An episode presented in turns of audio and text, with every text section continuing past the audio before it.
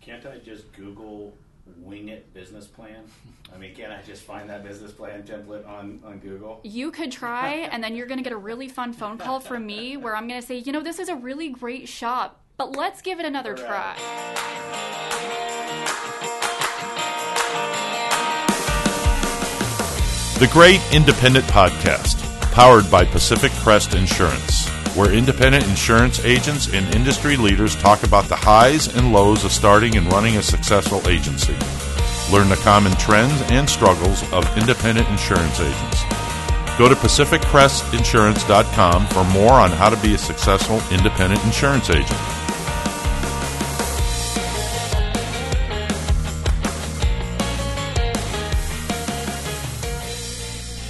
On this week's episode of The Great Independent, Marcus and I opened a discussion with Kaylin Miller at Pacific Crest about new agents and their expectations on appointments. We also take a look inside what happens behind the scenes when a new agent joins an alliance. Kaylin has a ton of experience and shares some insight that can help anyone looking to go independent. If you're looking to become an independent insurance agent or know someone who is, reach out today to Pacific Crest Independent Insurance Alliance. Our agent advocate will listen to all of your needs and answer any questions or concerns that you might have about the process and your qualifications.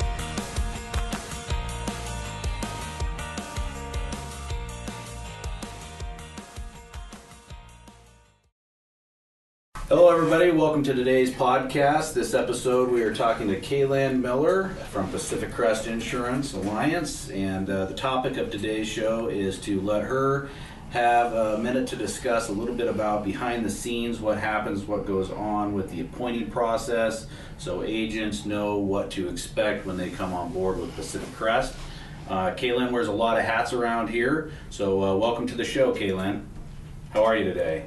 I'm good. How are you, Marcus? Fantastic. Thanks for joining us. We're uh, really excited to uh, learn a little bit about what happens behind the scenes, what goes on. I know there's a lot of agents out there that have a lot of uh, questions to ask about their appointments. What appointments will they be getting? How long will it take? Um, what to expect? What types of things that might be uh, hurdles to jump over that you've come across in the past? Things like that. Um, that's that's kind of the point of this show. So um, let's just kind of dive right into it. So why don't you tell us a little bit about how you started here with Pacific Crest and and how long you've been here? So I started at Pacific Crest just over five years ago. I got this job as an internship through Boise State while I was attending there. I started as a very part time office assistant, um, just helping with mail and cleaning up different office procedures.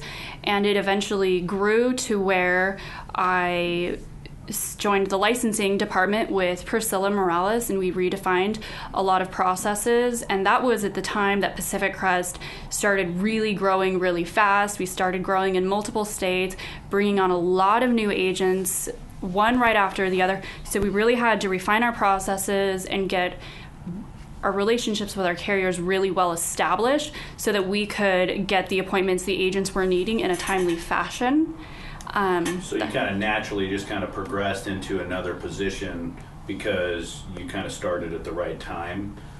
Is that right? Yeah, I think so. And I kept going to Sean with a lot of ideas on how I thought things could be better and how we could be more efficient with things. And he listened, and that's how I kept growing up in the company. That's kind of the nice thing about Sean, as I've you know learned over the years, is he's a really good listener. He understands that he's got to have a good team on his side to uh, kind of point him in the right direction, so he can make the right decisions and how to grow.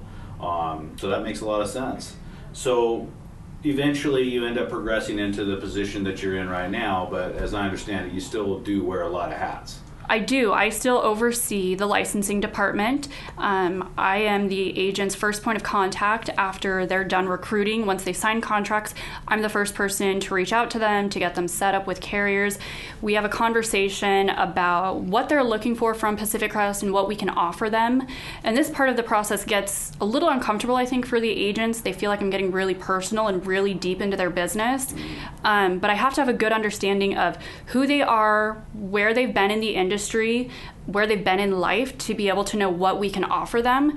So sometimes when they feel like I'm prying, I'm trying to get a good understanding of who they are so I can really be their advocate for the carriers to right. be able to get them the appointments, get it for them in a timely fashion, and to try and make sure no appointments come back denied. What are sorry? What are some of those questions that you're asking, or what are some of those things that you're looking for that you think will help them with carriers? So some of the things that I ask that they get uncomfortable with is, you know, what is your credit history like? If you've got bankruptcies or tax liens, those are things that carriers, especially preferred carriers, like to shy away from.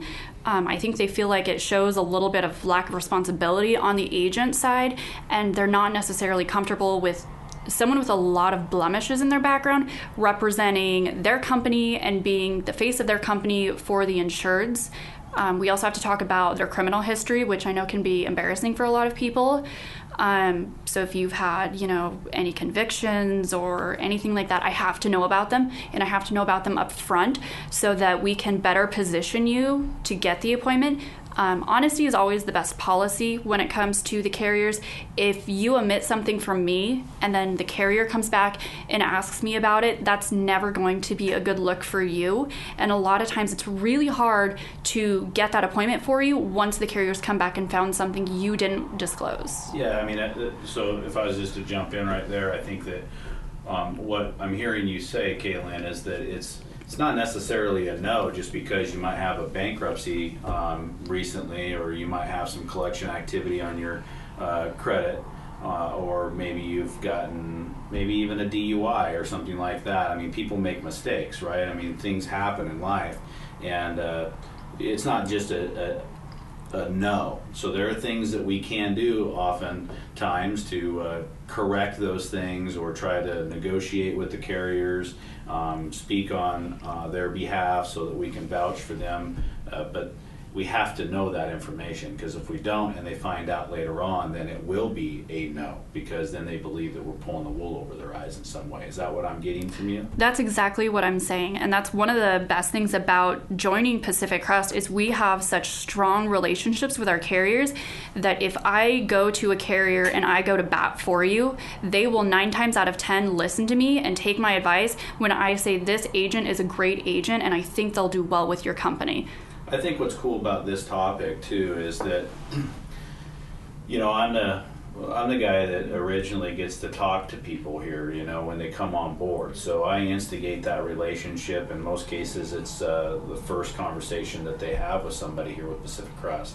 And I do everything I possibly can to talk to uh, um, prospects about their backgrounds and where they want to go and what's important to them and try to get as much information and learn as much about them as possible. But uh, that's a that's a very um, uncomfortable conversation to begin with, and then when it's the very first conversation, a lot of times people don't feel um, compelled to share every little last detail about themselves until they get comfortable with the company. So by the time they come on board with a contract and they're ready to go and start the process, now it's you have to deliver on what information it is that we need to know. There's just no there's no avoiding it. So if they can give it to me up front, that's even better, right? Then I can relay it to you. Uh, but uh, that's reiterated on your end because not everybody is always forthcoming with every minor detail during the process of onboarding. Correct. And I think for a lot of them, they feel embarrassed about it, but what I want agents to understand is what they tell me and what they disclose is confidential. It doesn't go anywhere. So while you might have a blemish on your record, that's fine. We're not going to judge you for it. That's not what we're here for. We're here to make you as successful as we can. Sure. And so I need agents to be honest about it, but that's as far as it goes. It doesn't go anywhere else, and you won't be judged for it here. Cool. Yeah, absolutely. I think that's a really good point. Um, so once once an agent signs an agreement with Pacific Crest, how long can they expect to uh, get contacted from your team on the appointment process? How long does it take usually? So, my goal is always to reach out to an agent either by phone or email within 48 hours of them signing a contract. Um, I want to make sure we're getting off on the right foot and that they know Pacific Crest is here for them. So the first contact that they'll get is an email welcoming them to Pacific Crest. I introduce myself as um, the licensing coordinator and that I'm here to help. I kind of lay out the next steps of you're going to be receiving a lot of paperwork. I've pre-filled a lot of it for you, verify accuracy of information, answer background history questions and things like that. And this is the part that I don't think a lot of agents see is how much time really goes into completing the paperwork for them. How much does go into it? So, for a normal agent um, in any given state, I probably spend at least six hours of prep work on paperwork for them before they even see any of it. Um, so, I verify what states are they licensed in, what do they specialize in, what is their history like, and from that information, we kind of customize a group of carriers that we think they're going to do well with, um, appointment wise and writing business wise. And then I go through, I compile what we call their appointment portfolio. I fill it out with as much information as I can that I get from the agent, like their basic name, address, agency information, social security number, date of birth. All of the heavy lifting for the paperwork I do, and I do that before I send it to them to try and make their onboarding easier um, and not as intimidating for Sure. them.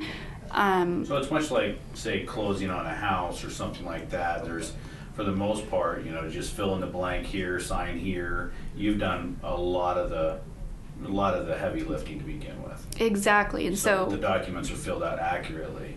But you did say something I want to kind of go back and reflect on because in my experience here, I've noticed that that's kind of one of those um, subjects that gets discussed a lot is, you know, understanding what carriers they will get, right? And you said that we try to put together a package of carriers that makes sense for their situation, their situation um, taking into consideration their geographic location, um, taking into consideration the style of business that they want to write, taking into consideration the appetites of the carriers at that time, things like that, right? So, how do you, how many carriers typically will you give a new onboarding agent? So I will normally give them about 15 to 20 carriers, and it'll always be a good mix. You'll have um, at least two preferred carriers in there um, if you can get them, depending on your background history. Some non standard, some commercial. If the agent is life licensed, we always set them up with life carriers. Um, just a good range of carriers that should be able to fit any kind of business that walks in your door um, so that you're set up. And what you get up front is never a final and complete list. We've got a lot of carriers at Pacific Crest that want to see tenured agents, they want to see a sample profile of business, so they'll wait to appoint agents until they've been with Pacific Crest for a little while or have written a decent amount of policies on the books where they can see the profile of business you're writing. Um, do you write preferred clients? Do you package your business? Do you write non standard and it's monoline? What is your retention like? Right. Um, do you write a lot of no hit drivers? Do you. And you then know- on our side, you know, obviously taking a look at the agent, you know, having that that uh, period of time to reflect back on and see what what their uh, you know day-to-day organization looks like in the management system. Are they putting in the, the documents that are necessary so that they have uh, you know their E and O is covered? Are they following up on on messages coming back from carriers for signed docs and things that are um, out you know still outstanding and, and need to be taken care of before the policy can be bound? Um, all of that kind of stuff is helpful for us to go back and reflect on so that we can feel comfortable giving them access to more preferred carriers, right? Correct, definitely. Yeah, so and I and I try to talk a little bit about that when you know I'm speaking with agents in the very beginning uh, stages of our relationship. But again, I, I want to reflect back on the reason why we're having this podcast is because, quite frankly, in that very beginning of the the relationship, um, I, I find oftentimes that agents are really more focused on hearing what they want to hear instead of hearing what it is that I'm trying to say. And uh, that's why it's so important that we have several phone calls and we vet our agents, you know, diligently to make sure that we're a good fit. But even still, that whole process, there's so much information to understand that it's hard to digest it all. Uh, you know, it's like drinking out of a fire hose. You just can't digest it fast enough. Well, exactly, and that's one of the best things about Pacific Crest, and that's why agents you need to understand that we really offer a benefit for them as an agent on your own to try to go out and get all of these appointments on your own. It would take you months. Oh, and yeah. trying to contact the Years, right rep, trying to get the correct paperwork, filling it out the correct way. I mean, things like this only come with practice and I can get done in a week what it would take your average agent out in the field trying to do it on their own maybe six months or more Right. so we're really cutting down on the agent's workload to get them up and writing as fast as we possibly can How long does that period usually take, Kaylin? I mean, what what can I expect if I'm an agent and I want to come on board with Pacific Crest? You know, how soon will, will I start writing business? So it's all going to depend on the agent, um, how quick they can get me information. So my first step is I will reach out to you within you know 48 hours of you signing a contract. It'll be a welcome email. On that email, there's a link to get all of your basic information that I need for appointments. Um, I give you a sample marketing plan because a lot of our carriers want to see who you are and they want to hear it in your own words. Um, once I get that back, it'll take me probably about six hours to create your appointment portfolio. I send it out to you. If you get that back to me, you know, within a day or two, you'll be able to write within a week. Cool.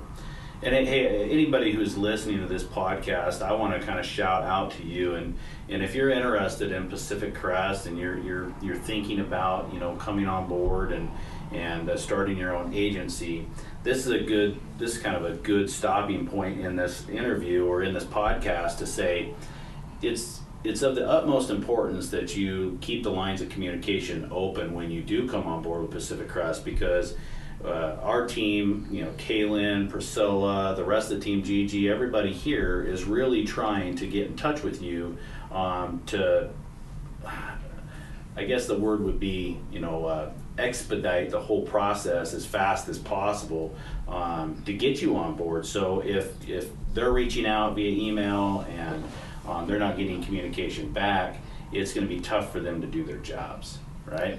Definitely. And our goal is to get agents up and writing as fast as we can because we know in the insurance industry, if you're not writing, you're not making money. Right. Why are you in this industry if you're not making money? Right. And there are some, and so I want you to elaborate a little bit. There are some carriers that, quite frankly, we're at the mercy of whether or not they will appoint the agent, right?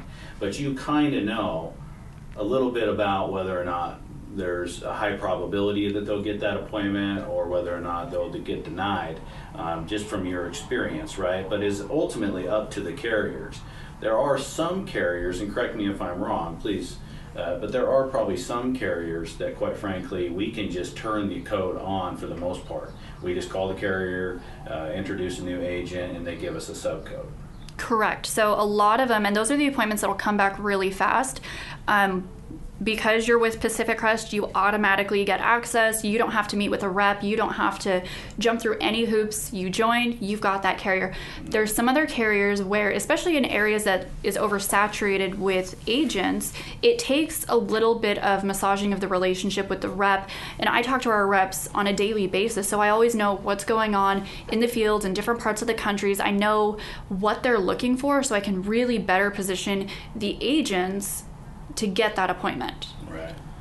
There's uh, there's a lot of questions I'm sure that people have, you know, over this entire process. But if if you were to kind of just summarize, what will what would those questions that you see the most be, and, and maybe address those questions? Maybe give us two or three questions that you probably see the most.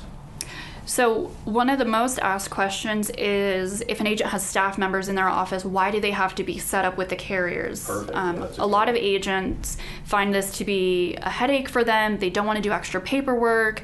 Um, but what they don't realize is if that person is writing or quoting or issuing business with that carrier, they're acting as an agent. And to protect our carrier relationships, we have to disclose everyone in that location to the carrier. Um, and this is really good, really for your staff. It offers the carrier more insight into your office, what they can provide to you. If you've got multiple people in there, do they need to send someone out there to do in person training? Um, you know, what kind of business flow can they look for from you? What kind of business are you writing? Are they a good fit for you? I think that kind of goes back to, to what you said earlier about creating a good marketing plan and making sure that um, you know it's it's not all Kaylin and Pacific Crest on this end just doing it all for you and they're going to plug it in and then you're going to be able to to go out and write business right you have to have a really good plan and know that you're now a business owner and that you have to have your stuff in order.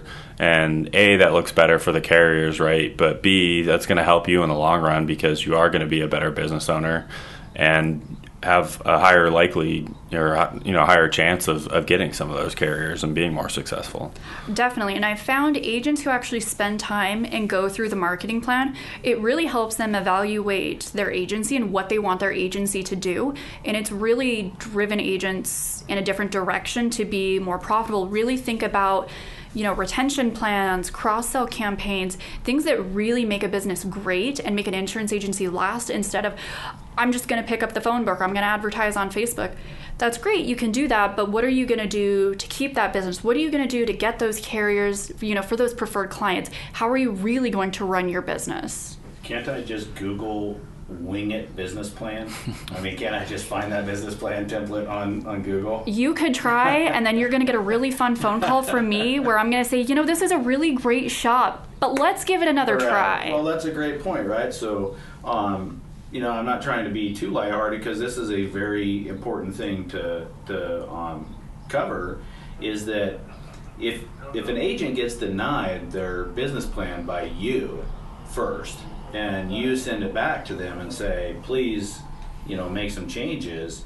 Don't take it personally, right? I mean, we're trying to do everything that we possibly can to help you, and you kind of already know what it is that the carriers are looking for, right?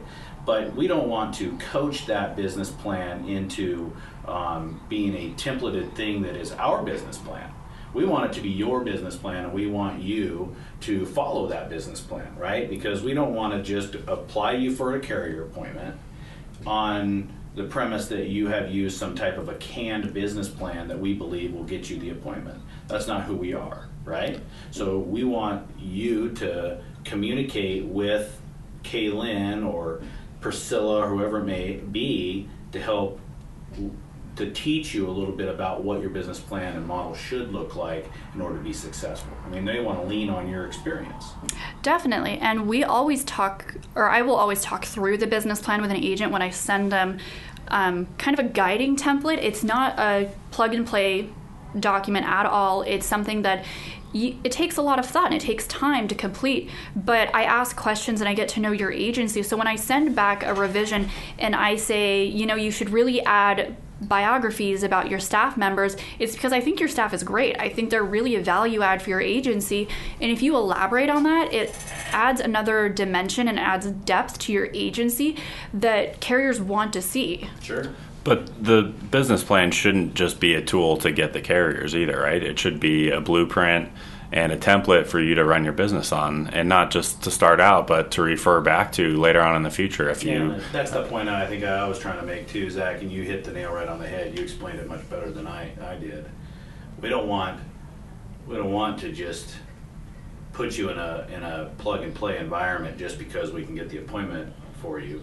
We're, We yeah, want you to we're not. successful. Yeah, we're not here to, to just get the appointments for you and, and set you free, right? We want to help you be a good business owner and a good insurance agent, and not just from the beginning, but all the way throughout the process, even when you have become successful years down the road. Definitely. What are some other questions that you run into, Kaylin? Some other questions I get is a lot of it involves non competes. So, a lot of agents come to us from different situations. They come from captive carriers or other independents where they may not have purchased their book of business and they might not always understand the language of their non compete. And so, when an agent does have a non compete, we really we emphasize on that um, and we let them know Follow the rules. yeah we don't we don't play that game it's no never it's in your agreement it's black and white And we're not Um, attorneys, right? So we're not their legal counsel. So we're not going to counsel um, any agents, uh, for that matter, on what to do or how to get around an agreement or how to um, follow an agreement, for that matter. I highly recommend that you reach out to your legal counsel to, to get advice on what you can and cannot do. But like Kaylin is saying right now, we have a very hard and fast rule, which is we do not tolerate agents um, moving business from their old relationships to the new relationship with us, um, especially if they do have pre-existing contractual obligations like non-competes. Exactly. So that's one thing I would advise agents when they're looking to join Pacific Crest. If you are under contract with someone else, review that contract, know what you can and cannot do before you move forward, just to make sure you're in the clear. Right. Just makes it easier for everybody instead of putting extra hurdles in the way of the already arduous process that you know you guys have to go through and Yeah. they have to go through. Exactly. And quite frankly, I, I really don't think that um, uh, it doesn't take long before that agreement usually is gone. You know, usually they're about 12 months in most cases, and you know, 12 months goes by really fast. It's, at the end of the day, it's not that important. Um, it's not that big of a um, factor in building your agency. 12 months will go by fast. Uh, just do the right thing and uh, write new business um, as it comes through the door, and you know as it lands on your desk. Just at the end of your non-compete, what you choose to do is is your business, right? Um, well, that's great. I mean, those are some really good questions, Kaylin. I mean, those are a lot of topics that obviously we discuss a lot around this office. I know that uh, you know there's the whole point of these podcasts is to kind of give some insight to what's going on behind the uh, curtain here with Pacific Crest because not everybody gets to come out here and meet us and uh, look and see what happens in the day-to-day operation but i know that your uh, team uh, you and your team do a great job and uh, work very hard and there is a lot of buzz coming out of that office and that usually means there's a lot of workload to do and uh, I'm just the guy that gets to talk to them originally on the phone, and then I pass them off to you, um, and I and I know that I'm putting them off, and you know, handing them off into uh, good care. So um, I encourage any agent, any prospect that's looking at Pacific Crest, uh, interested in our opportunity, to uh, reach out, give us a call, and uh, talk to us.